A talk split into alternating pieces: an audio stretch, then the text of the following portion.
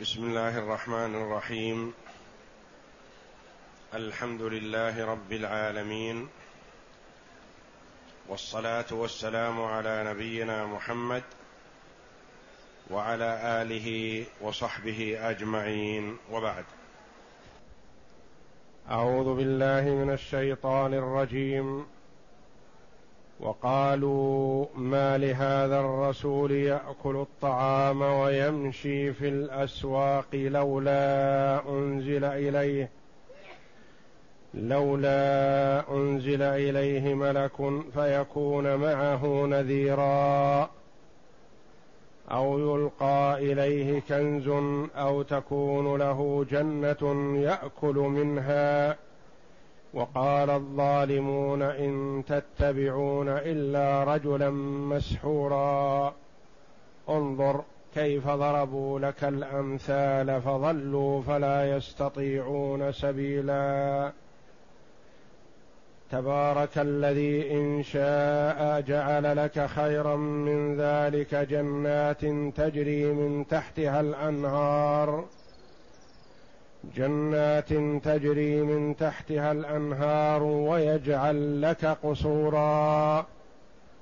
بل كذبوا بالساعة وأعتدنا لمن كذب بالساعة سعيرا. إذا رأتهم من مكان بعيد سمعوا لها تغيظا وزفيرا. وإذا ألقوا منها مكانا ضيقا مقرنين دعوا هنالك ثبورا. لا تدعوا اليوم ثبورا واحدا وادعوا ثبورا كثيرا. قل أذلك خير أم جنة الخلد التي وعد المتقون كانت لهم؟ كانت لهم جزاء ومصيرا. لهم فيها ما يشاءون خالدين. كان على ربك وعدا مسؤولا. هذه الآيات الكريمة اشتملت على تقرير النبوة والرد على من أنكر ذلك في حقه صلى الله عليه وسلم. والآيات السابقة اشتملت على مبدأ التوحيد وعلى الثناء على القرآن العظيم. الذي لا يأتيه الباطل من بين يديه ولا من خلفه تنزيل من حكيم حميد. ثم إنه ذكر جل وعلا في هذه الآيات مزاعم كفار قريش في إنكارهم أن يكون محمد صلى الله عليه وسلم رسولا من عند الله وظنوا بزعمهم أن الرسالة لا تثبت ولا تتحقق إلا من اتصف بشيء من هذه المطالب التي طلبوها تعنتا. فرد الله جل وعلا عليهم ذلك. فقال عز من قائل وقالوا ما لهذا الرسول يأكل الطعام ويمشي في الأسواق؟ فهم أشار أشاروا بهذه الإشارة ما لهذا الرسول لتصغير شأنه واحتقاره صلى الله عليه وسلم وقالوا كلمة الرسول وهم ينكرون ذلك من باب السخرية والاستهزاء والاستفهام هذا استفهام إنكار. فما اسم استفهام في محل رفع مبتدأ. وخبره لهذا الرسول.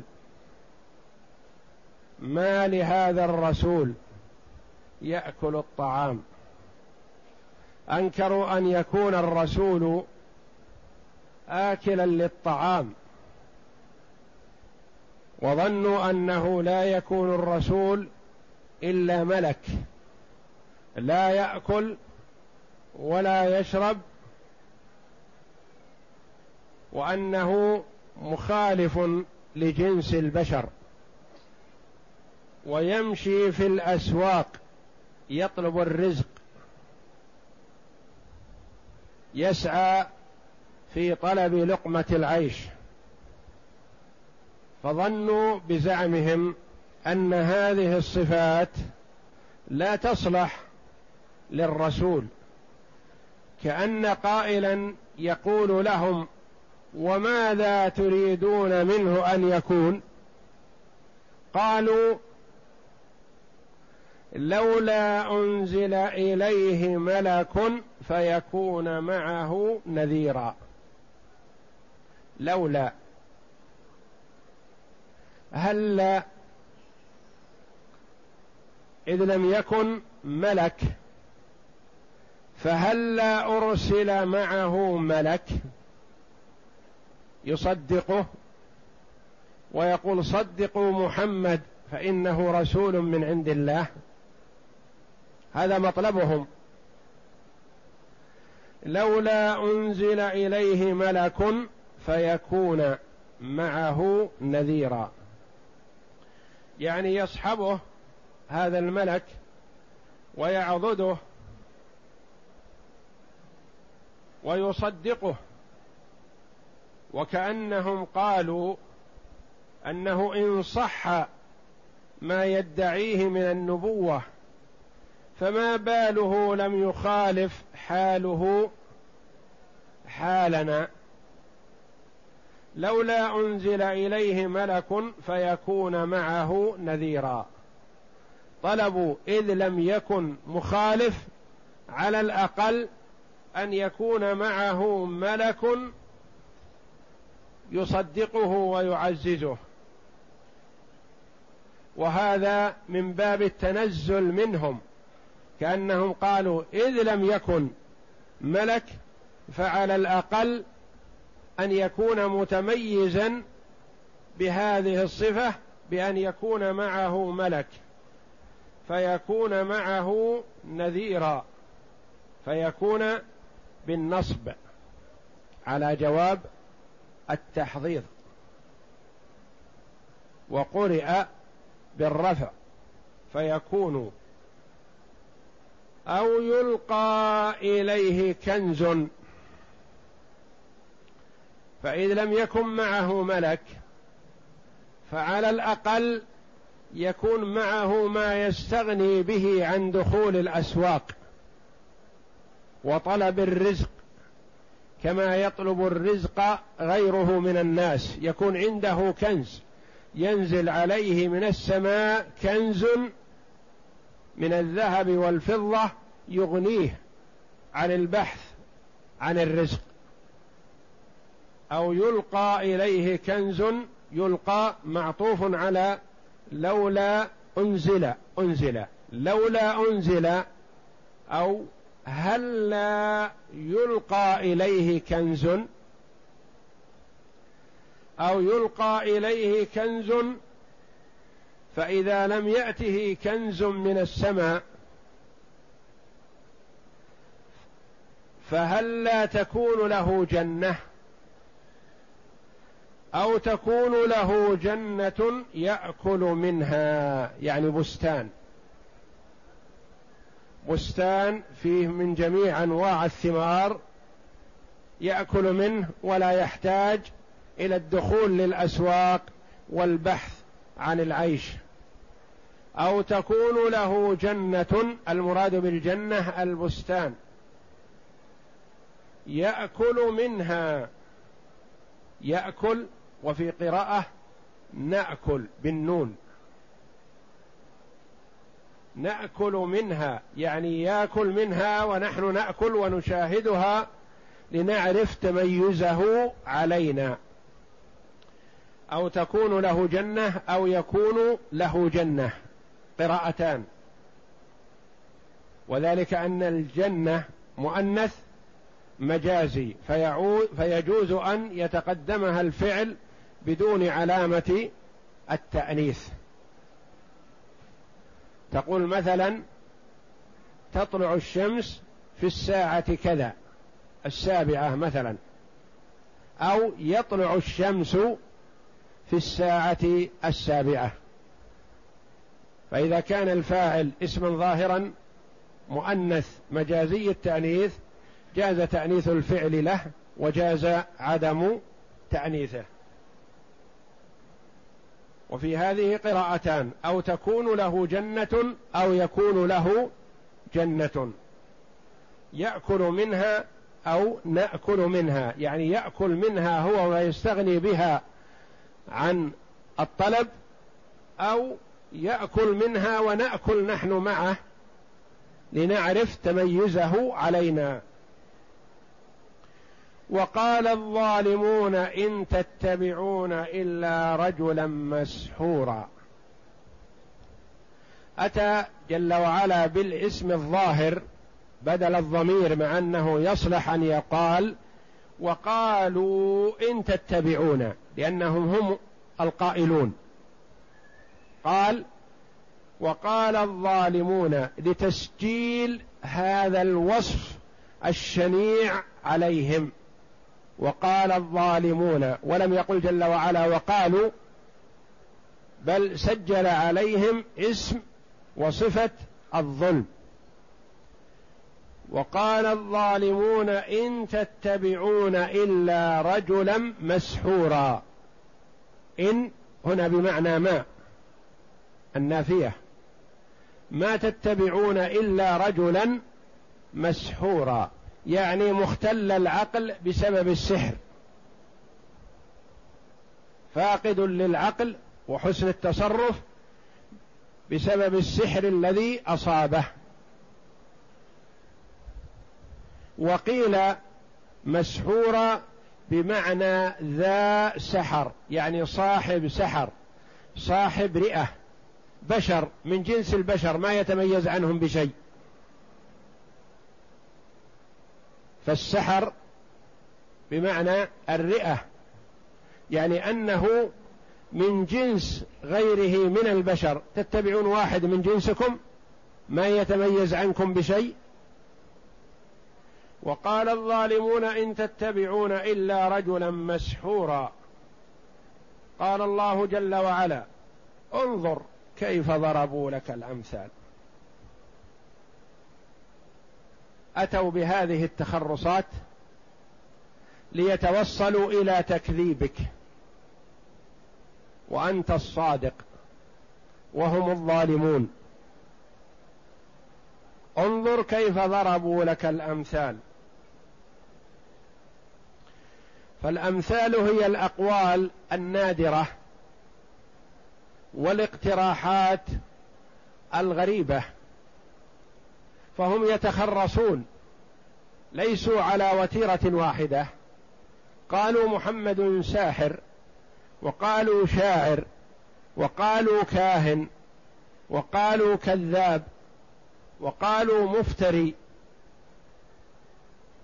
انظر يا محمد كيف ضربوا لك الأمثال. فضلوا ضلوا عن الصراط المستقيم. والفاء هنا واقعة في جواب الأمر. انظر كيف ضربوا لك الأمثال ماذا كانت النتيجة؟ الضلال. فضلوا فضلوا عن الصواب فلا يجدون طريقا إليه. فلا يستطيعون سبيلا. لا يتوصلون إلى هدى لأنهم ما أرادوا الحق. فهم وصفوا محمدا صلى الله عليه وسلم بصفات قبيحة شنيعة لما هم عليه من الضلال وهو بريء من ذلك صلوات الله وسلامه عليه. فأخبر الله جل وعلا عنهم أنهم ضلوا في ذلك. ولا يوفقون ولا يهدون إلى السبيل لأنهم ما أرادوا الهداية. فمن أراد الصواب وجده. فكثير من الأعراب يأتي يبحث عن الحق ورجال القبائل والعرب يأتي ليبحث عن الحق فيستفسر من النبي صلى الله عليه وسلم ويسأله فيجد الصواب والهدى فيهتدي لذلك ويتابع النبي صلى الله عليه وسلم مجرد ما يسمعه. فهم قالوا هذه الأقوال بسبب ضلالهم وبعدهم عن الحق مع أن من عنده أقل نسبة من العقل يعرف صدق محمد صلى الله عليه وسلم. وأنه ليس بمفتري ولا ساحر ولا شاعر ولا كاهن. وأنه يأتي بما يأتي به من عند الله جل وعلا. فغير المعاند يهتدي لما يسمع من النبي صلى الله عليه وسلم. ولذا جل من تابع النبي صلى الله عليه وسلم من عامة الناس. وأصحاب الجاه قل المهتدي منهم لأنه يوجد فيهم بكثرة العناد والكبرياء والغطرسة. فمع الكبرياء والغطرسة والعناد لا يهدى المرء إلى الصواب. وإذا استبصر وطلب الحق وفق له. وقيل في معنى فلا يهتدون سبيلا فلا يستطيعون سبيلا يعني لا يجدون مسلك مسلكا صحيحا يطعنون فيه على النبي صلى الله عليه وسلم. طعنهم هذا كله في غير حق. ويعرف العاقل أنه ضلال. وأما المطعن الصحيح فلا يجدونه في حق النبي صلى الله عليه وسلم لأنه أكمل البشر. صلوات الله وسلامه عليه. فلا يجدون سبيلا صحيحا يطعنون فيه على النبي صلى الله عليه وسلم. ثم إنه جل وعلا رد عليهم ما قالوا بعد أن عظم نفسه وهو المستحق للتعظيم المطلق جل وعلا. فقال تبارك الذي إن شاء جعل لك خيرا من ذلك. جنات تجري من تحتها الأنهار ويجعل لك قصورا. تبارك كثر خيره وبركته جل وعلا. وتقدم لنا أن هذا اللفظ لا يجوز أن يطلق إلا على الله جل وعلا. وهذا اللفظ لا يتصرف. فلا يأتي منه مضارع ولا يأتي منه اسم فاعل ولا مصدر. وإنما يأتي بلفظ الماضي فقط ولا يطلق إلا على الله جل وعلا. وإنما ممكن أن يطلق على المخلوق فيقال مبارك أو الطعام فيقال هذا طعام مبارك فيه أو بورك فيه. ولا يقال للشخص أنت تباركت. لا. كلمة تبارك لا تطلق إلا على الله جل وعلا. تبارك الذي إن شاء. الذي الذي هو الله جل وعلا. تبارك الذي أي الله جل وعلا. إن شاء إن أراد سبحانه جعل لك خيرا مما ذكروا خيرا من ذلك. قالوا يلقى إليه كنز أو تكون له جنة يأكل منها. إن شاء جعل لك خيرا من ذلك مما ذكروا. فالإشارة إلى ما تقدم.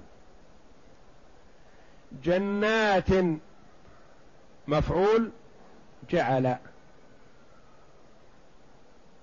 أو نقول إنها بدل جعل لك خيرا بدل من خيرا. جعل لك خيرا من ذلك. ما هو؟ جنات تجري من تحتها الأنهار. هذه أين تكون؟ ما المراد بها هنا؟ في الدنيا أم في الآخرة؟ قطعا المراد هنا في الدنيا. لأنه قال جل وعلا إن شاء إن أراد. وأما في الآخرة فمقطوع له صلى الله عليه وسلم بالجنات والمنازل العالية الرفيعة. فله صلوات الله وسلامه عليه المقام المحمود الذي يحمده فيه الأولون والآخرون. تبارك الذي إن شاء جعل لك خيرا من ذلك جنات تجري من تحتها الأنهار ويجعل لك قصورا. فقد ورد أن النبي صلى الله عليه وسلم قيل له من الله جل وعلا إن شئت أعطيناك من خزائن الأرض ومفاتيحها ما لم يعط نبي قبلك ولا نعطها لأحد بعدك ولا ينقصك ذلك مما لك عند الله شيئا. وإن شئت جمعتها لك في الآخرة. فقال عليه الصلاة والسلام اجمعوها لي في الآخرة. فأنزل الله جل وعلا تبارك الذي إن شاء جعل لك خيرا من ذلك جنات تجري من تحتها الأنهار ويجعل لك قصورا. والقصور هي البيوت المبنية من الحجر. وقيل يصح أن تطلق على البيوت المبنية من الطين ومن الشعر والوبر. وسميت قصور لأن من خارجها يقصر عن الوصول إلى من في داخلها. فمن في الخارج يقصر عن الوصول إلى من في الداخل.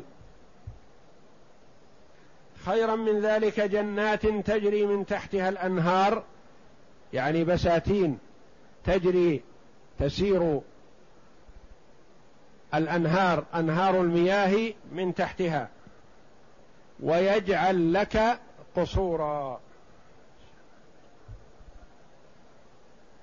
ويجعل يجوز فيها الجزم ويجوز فيها الرفع على الاستئناف ويجعل لك ويجوز في اللام لام يجعل ولام لك الإدغام ويجوز الفك فيقال ويجعل لك الإدغام ويجعل لك ويجوز فكها في فيقال ويجعل لك. ويجوز الجزم والرفع للاستئناف فيقال ويجعل لك. أو ويجعل لك. أو ويجعل لك الإدغام. ويجعل هذه معطوفة على محل جعل. تبارك الذي إن شاء جعل. جعل هذه جواب الشرط. إن شاء. إن شاء جعل لك ويجعل معطوفة على محل الجواب. محل يجعل لأن جعل مبني على الفتح. مبني على الفتح وهو في محل جزم جواب الشرط ويجوز أن يكون في محل رفع. في محل رفع. لأن فعل الشرط إذا كان ماضيا جاز في جوابه الجزم والبناء على السكون والضم. وهنا لا يجوز فيه إلا البناء على الفتح لأنه فعل ماضي. تبارك الذي إن شاء جعل لك خيرا من ذلك ويجعل على محل جعل السكون ويجعل على الرفع على الاستئناف أو على المحل. محل جعل الذي هو القول الثاني الرفع جواز الرفع. لو أراد جل وعلا لجعله متميزا في الدنيا ولم ينقصه ذلك مما عند الله جل وعلا له في الدار الآخرة. لكنه اختار ما هو عليه صلى الله عليه وسلم تواضعا وتذللا بين يدي الله جل وعلا واحتقارا للدنيا صلوات الله وسلامه عليه. وقد طلب منه كفار قريش أن يجعل لهم جبل الصفا ذهبا ليتبعوه. فجاءه الملك من الله جل وعلا وقال له إن شئت جعلناه لهم. ولكن من كذب عوجل بالعقوبة. فأرجع ذلك صلى الله عليه وسلم ولم يرغب في تحقيق ما طلبوا خشية أن يعاجلوا بالعقوبة لأنه الرؤوف الرحيم صلوات الله وسلامه عليه. آذوه أشد الإذى وهو يتلطف بهم صلوات الله وسلامه عليه. ثم قال جل وعلا بل كذبوا بالساعة.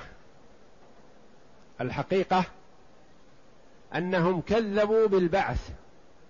هذا العناد منهم لك لا لتكذيبك أنت وإنما عنادا ولأنهم قد كذبوا بالبعث. ينكرون البعث.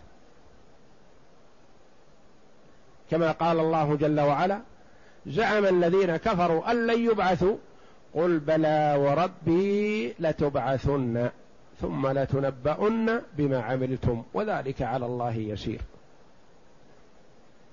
بل هذه يعبر عنها العلماء بأنها للإضراب. بل الحقيقة والواقع أنهم كذبوا بالساعة. والمراد بالساعة هنا القيامة. ولها أسماء كثيرة. بل كذبوا بالساعة وأعتدنا هيأنا وأعددنا. لمن كذب بالساعة سعيرا؟ النار المحرقة. أعد الله جل وعلا لمن كذب بيوم القيامة النار الشديدة الشديدة الإحراق.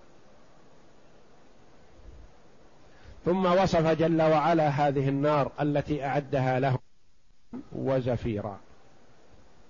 إذا رأتهم يعني تراءت لهم.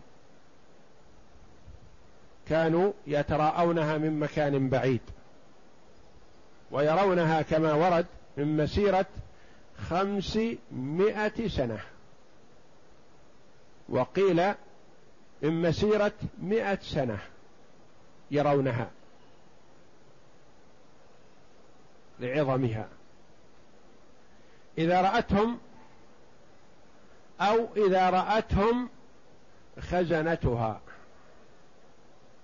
إذا رأت الخزنة الكفار سمعوا هذا الموصوف.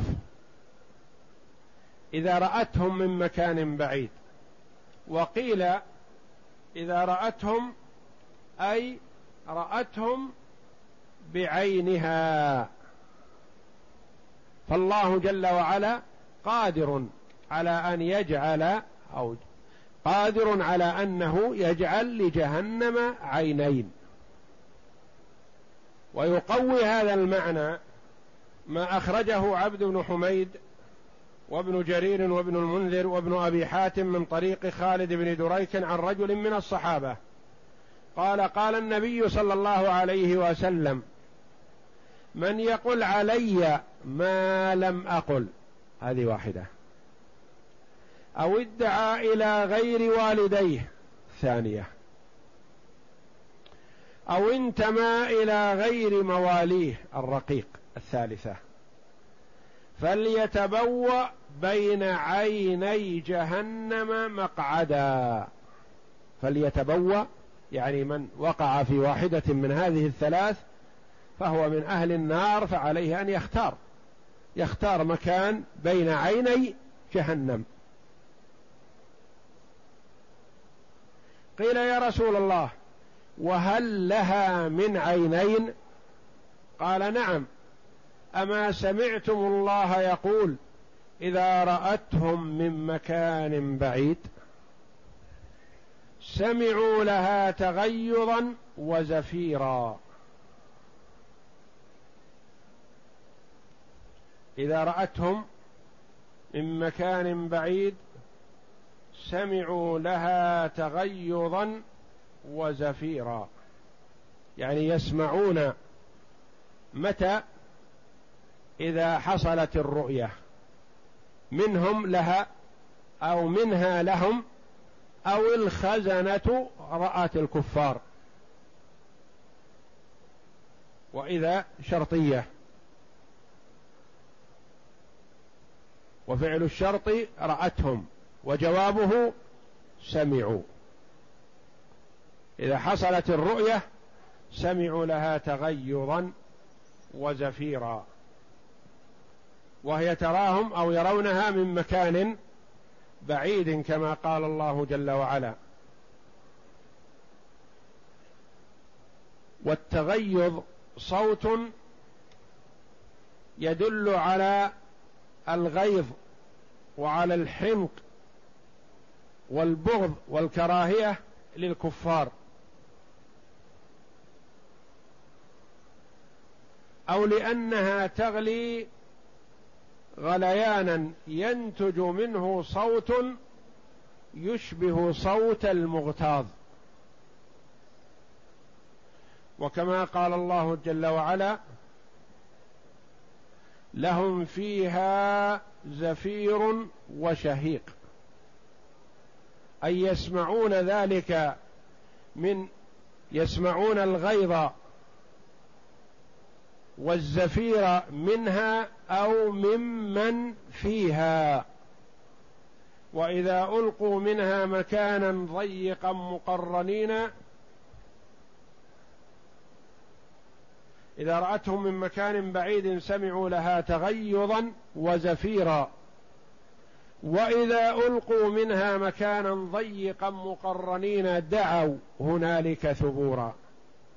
وإذا ألقوا منها مكانا ضيق. ورد أنهم يستكرهون على دخولها كما يستكره الوتد في الجدار. يعني يضغط عليهم ضغط شديد حتى يدخلوا من شدة ضيقها والعياذ بالله. فأخرج ابن أبي حاتم عن يحيى بن أسيد أن رسول الله صلى الله عليه وسلم سئل عن قول الله وإذا ألقوا منها مكانا ضيقا مقرنين قال والذي نفسي بيده إنهم ليستكرهون في النار كما يستكره الوتد في الحائط. يعني يضغط عليهم ضغط شديد حتى يلج النار من شدة ضيقها عليهم. وإذا ألقوا منها مكانا ضيقا مقرنين. مقرنين يعني مصفدين أو مربطين مكتفين. أو مقرونة أيديهم إلى أعناقهم. للإهانة. أو كل كافر مقرون مع شيطانه. مقرنين مع شياطينهم. من أجل شدة العذاب والعياذ بالله. دعوا هنالك ثبورا. الثبور الهلاك. يدعون بالهلاك. يتمنون الموت. ولكن لا يحصل لهم. كما قال الله جل وعلا وقالوا يا مالك ليقضي علينا ربك.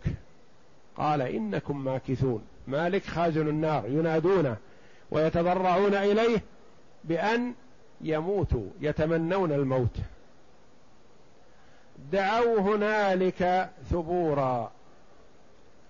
فيرد عليهم فيقال لا تدعوا اليوم ثبورا واحدا وادعوا ثبورا كثيرا. والثبور ثبور مصدر. والمصدر اللفظ الواحد للمفرد والجمع ما يتغير به. ولكن هذا الكثير والله أعلم مرادا به الدعاء دعاهم. يعني لا تدعوا وتسكتوا بل استمروا في الدعاء على أنفسكم بالثبور. ولن يحصل لكم لن يحصل الموت. الذي تريدونه لن يحصل. فهم يدعون الموت وينادونه ويقال لهم كرروا ذلك ولن يحصل. والعياذ بالله. لا تدعوا اليوم ثبورا واحدا وادعوا ثبورا كثيرا. ثم قال جل وعلا ومن عادته سبحانه وتعالى في كتابه العزيز إذا ذكر أهل النار وما أعد الله في النار لأهلها ذكر الجنة وما أعد الله جل وعلا لأهلها. إذا ذكر الكفار وأعمالهم ذكر المؤمنين وأعمالهم. لينظر العاقل ويقارن بين المنزلتين وبين الصفتين وبين الحالين. قال الله جل وعلا قل أي قل يا محمد لهؤلاء الكفار أذلك خير هذا الذي تقدم وصفه أذلك المشار إليه ما تقدم. أذلك خير أم جنة الخلد التي وعد المتقون؟ أذلك خير أم جنة الخلد؟ ووصفت هذه الجنة بأنها جنة خلد. لأن الإنسان في الدنيا إذا أنعم عليه بنعمة ما سرته. فإذا ذكر أنها تفنى أو يموت ويتركها تأثر لذلك.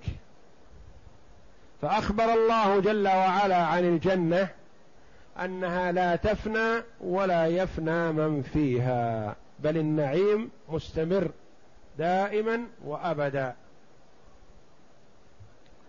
فالله جل وعلا وعدها من؟ المتقين. أذلك خير أم جنة الخلد التي وعد المتقون؟ المتقون هنا نائب فاعل. وعدها الله جل وعلا من؟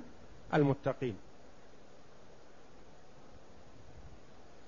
كانت لهم جزاء ومصيرا.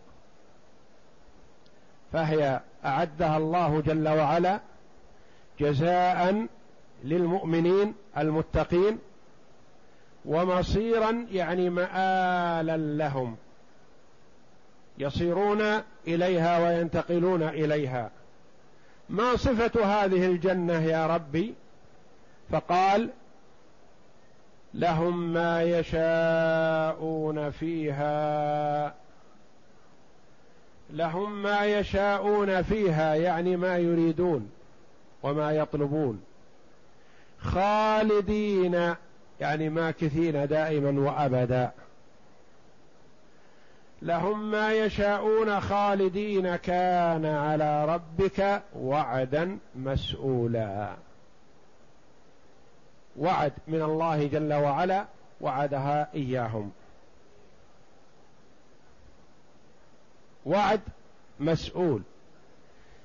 يسأل المؤمنون الله الجنة. وآتنا ما وعدتنا على رسلك. تسأل الملائكة الله جل وعلا الجنة للمؤمنين. وأدخلهم جنات عدن التي وعدتهم. فالله جل وعلا وعدها المؤمنين وهم يسألونه إياها ويسأل ذلك الملائكة للمؤمنين. كان على ربك وعدا مسؤولا على ربك على الله تفضلا منه وإحسان. وإلا فالخلق لا يستحقون على الله شيئا على سبيل الوجوب. لأنه كما قال النبي صلى الله عليه وسلم لن يدخل أحد منكم الجنة بعمله. قالوا ولا أنت يا رسول الله؟ قال ولا أنا. لأنه لو حصلت المقاصة الدقيقة بلا عفو ولا تسامح من الله جل وعلا ما نجا أحد بالعمل. لأن عمل الإنسان من يوم أن كلف وقبل التكليف إلى أن يموت كله لا يقابل نعمة من نعم الله جل وعلا التي أنعم الله بها على العباد.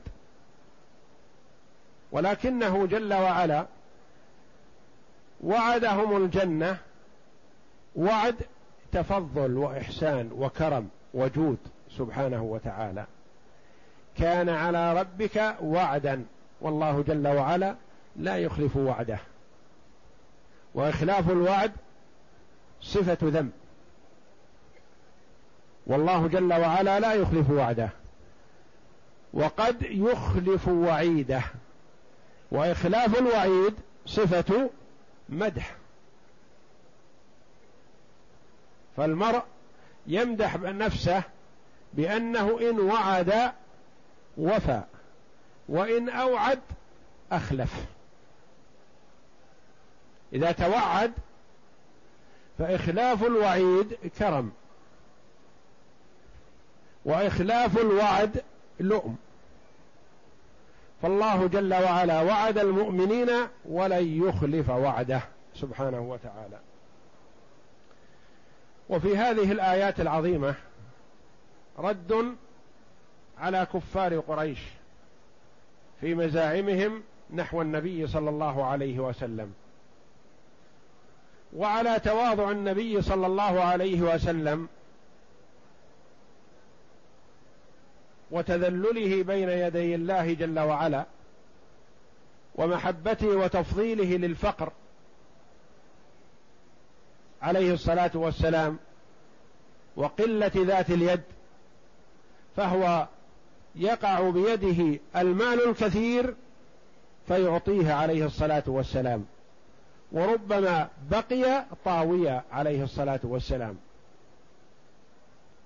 يأتيه من الدنيا الشيء الكثير فلا يدخر لنفسه عليه الصلاة والسلام. ويعطي العطاء الجزيل. وذلك أن الدنيا لا قيمة له لا قيمة لها عنده.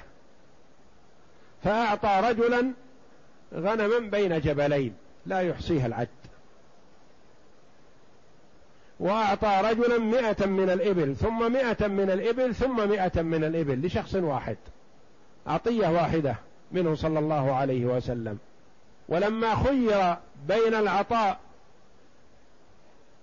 في الدنيا بأن يعطيه الله جل وعلا ما لم يعط أحدا قبله ولن يعطيه لأحد بعده ما اختار ذلك عليه الصلاة والسلام وإنما اختار أن يدخر له في في الدار الآخرة.